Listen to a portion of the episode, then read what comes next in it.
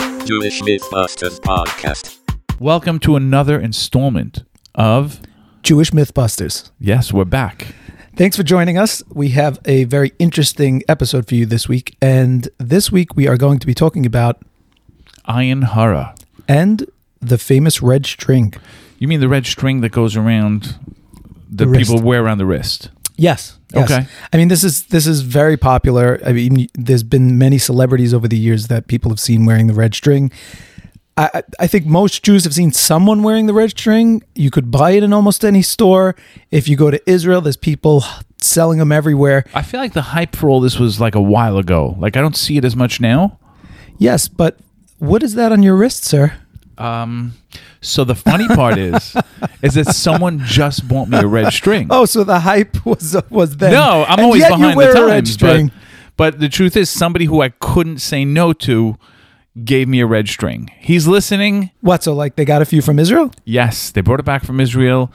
Um, so you and had to wear it because I of that reason. have to wear it. Yes, that's that's where we are. Okay. Do you even know? I know that I, I'm pretty sure that it was wrapped around Kevarachol. Yes, that's a big part of it. That's that's like the usual claim to fame of the red strings.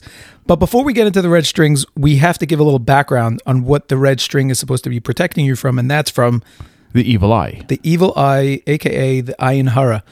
So I mean, you can't be Jewish and not have heard something like Kenan Hara. You know, it's funny because there is no like in like nobody says the English translation to that. No one says Yeah, because you'll oh, sound crazy. without the evil eye. Like no one says anything about evil eye. It's Just Kainahara or or like Billy Einhara. So give us a little background. What, what is this whole concept of the evil eye? So, as I understand it, the concept of the evil eye is that if you have something, let's say you got a red Ferrari, and now you're driving around in your red Ferrari, and everybody's noticing, like, oh, wow, look at that car. Um, I'm proud you said red Ferrari. well, what A classic Ferrari is red. The famous Ferrari, red Ferrari. Continue. now naturally, you're going to drive around the neighborhood, and everyone's going to be looking at you, True. right? Now, how many people are going to be like happy for you? And be like, oh, he got a red Ferrari. I'm so happy. I mean, I was for going to him." say my wife, but that's not true. That's- also, even that's so not that means true. zero. No Right. people zero will be people happy. Are being yeah, zero happy people. for correct. you. So when that happens, people get jealous. Okay. And when jealousy happens, people are like, "Why didn't I get the red Ferrari? How come I don't have one?" And that's when apparently it triggers a a a chain of events that causes your books to be opened. And you mean In by heaven. Books? Ah, in heaven. Yeah. So now now they're looking at saying, "Hey, does he really deserve this red Ferrari?" Meaning, does he deserve it? This guy doesn't have it. Why doesn't Joe have it? Why does Jack have it? Something like that. it's as though people have the power to Cause you to be judged. cause you to be Essentially, is what- harmed. Yeah. Well, judged And can it's- bring about the harm. Yes. Right. So, in other words, they look down from above and say, well, you know, Greg doesn't have a Ferrari. Why should Caleb doesn't have a Ferrari. Caleb really? so, essentially, I guess at that point, they judge you for the negative and essentially no, that. at that point, the person's judging is like, well, hey, w- wouldn't you know? This person doesn't deserve a red Ferrari at all. And then he's in an accident. God forbid. God forbid. But, and But then essentially something happens. that's- that's how it works. That's what you're saying. And you know what? It's funny because you, people have seen this happen like over and over again. And it's as though that eye that someone else is able to put on you can actually cause you harm.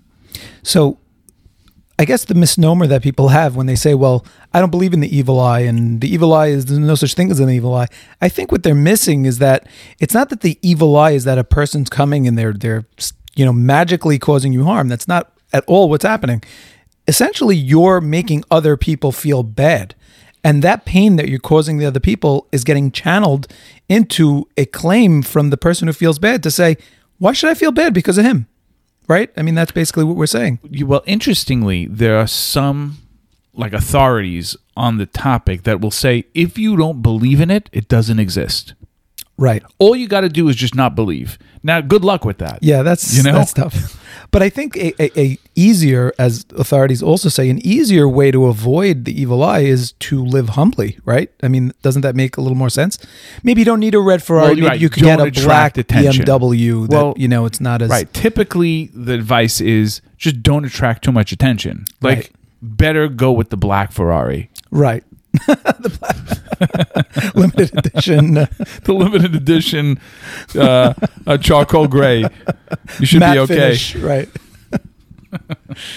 There are ladies in Jerusalem that you can go to who will boil a pot of lead. And as the, the, the pot boils, eyeballs will form. And depending on how many people have their eye on you, that's the amount that's the number of eyeballs that will that will What? Yeah, Okay. that's Where happened. did how did we get into this? Where did that's- this come that's from? evil eye stuff. That's Okay, evil eye so- stuff. That's how the that's by the way, they break the evil eye that way. Because what they do is they keep boiling the, the lead So how do you until all explain the that? eyeballs pop. Okay, so how do you explain that? I don't have an explanation for Okay, it. so we but- need to come back to that Yeah. in another episode. No, is it's super boiling interesting. lead. So- Boiling lead, and they turn into eyeballs. I don't know what they're reading. Okay, over so- the pot. So the truth but of the it's matter really is, spooky. there's a lot to talk about when it comes to the evil eye. I don't think we're going to be able to get to it in this one 10 minute podcast. So I think we're going to have to bring a series of them. I mean, I know we, we spoke about the poo poo. If you don't know what that is, It's three poos, my friend. Oh, excuse it's the me. Poo poo poo. it's poo poo poo. Correct. What about the pinch? You know that one where where pregnant women pinch their stomachs. That's I don't another know that one. one. Yeah, I- that's another one. But that has to do with Iron Horror. yeah, and, And just like that, an and there's the Iron Horror spitting- series was born. Yeah. So we're going to be exploring some of these, but I'm intrigued by the lead, and I think we need to go on location, I would love that. go to Israel, find the boiling lead woman. I can't imagine that that's safe, by the way. Working I with don't lead know. all the I've time. not attended an actual. I've called. really? Yeah, I've called and had it done. No. Yes. And you're just telling me this now. I mean, you didn't ask. Are you serious? Yeah. How recently A few years ago. did it work? oh, who's to say if it worked? You could never know if these things work. You just you do them and you hope for the best. So you're a f- you're a believer. You're you're a big Yeah, believer. I'm so I fortunate I, guess couldn't shake the evil eye. I couldn't shake the evil eye. too myth. good looking. and that's why you're wearing a red string. I'm doing it just to be politically correct. I gotcha. I gotcha. So let's get into the red string a little bit. So the red string now, w- essentially, we laid the groundwork.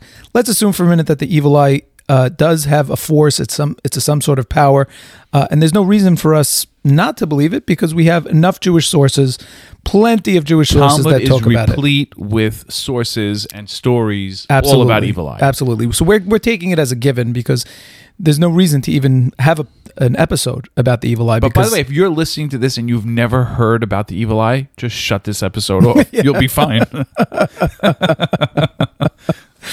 So the red string is supposedly there to protect you from the effects of the evil eye. Uh, it was made even more, I guess, popular, sensationalized by Philip Berg and the Rabbi Philip Oh, the Berg. Kabbalah the Center. Kabbalah Center, correct.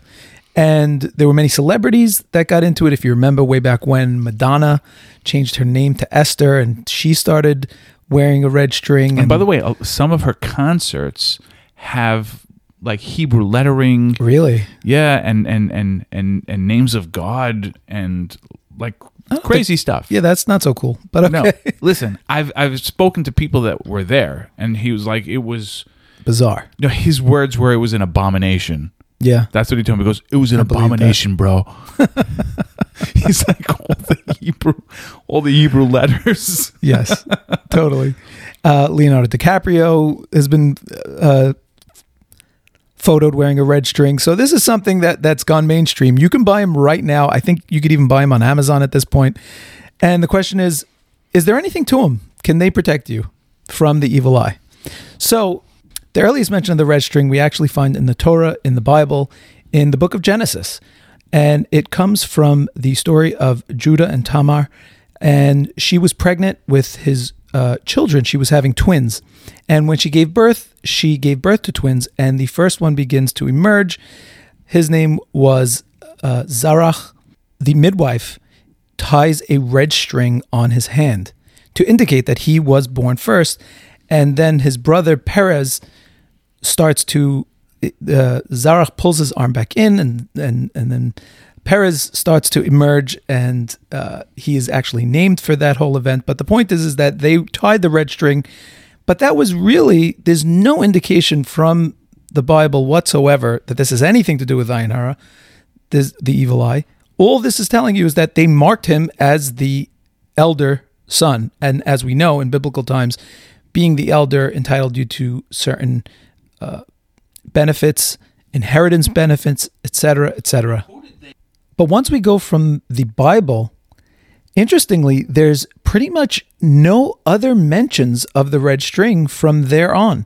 And you could go to the Kabbalah, you're not going to find anything. The the Zohar, which is you know the fundamental work from the Kabbalah, nothing. The famous Kabbalists, the Arizal, others they do not talk about the red string at all so in fact we can't find any real jewish source indicating that the red string protects you from the evil eye and that includes red strings from the tomb of the pa- the matriarch rachel but it does look cool. You can't you can't argue that.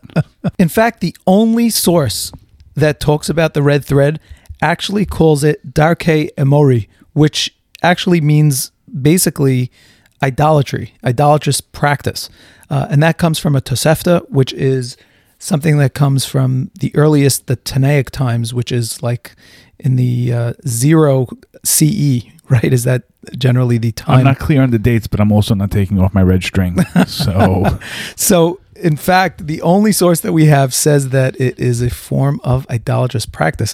So, with that, I don't think we have a choice here but to say that this has actually been busted.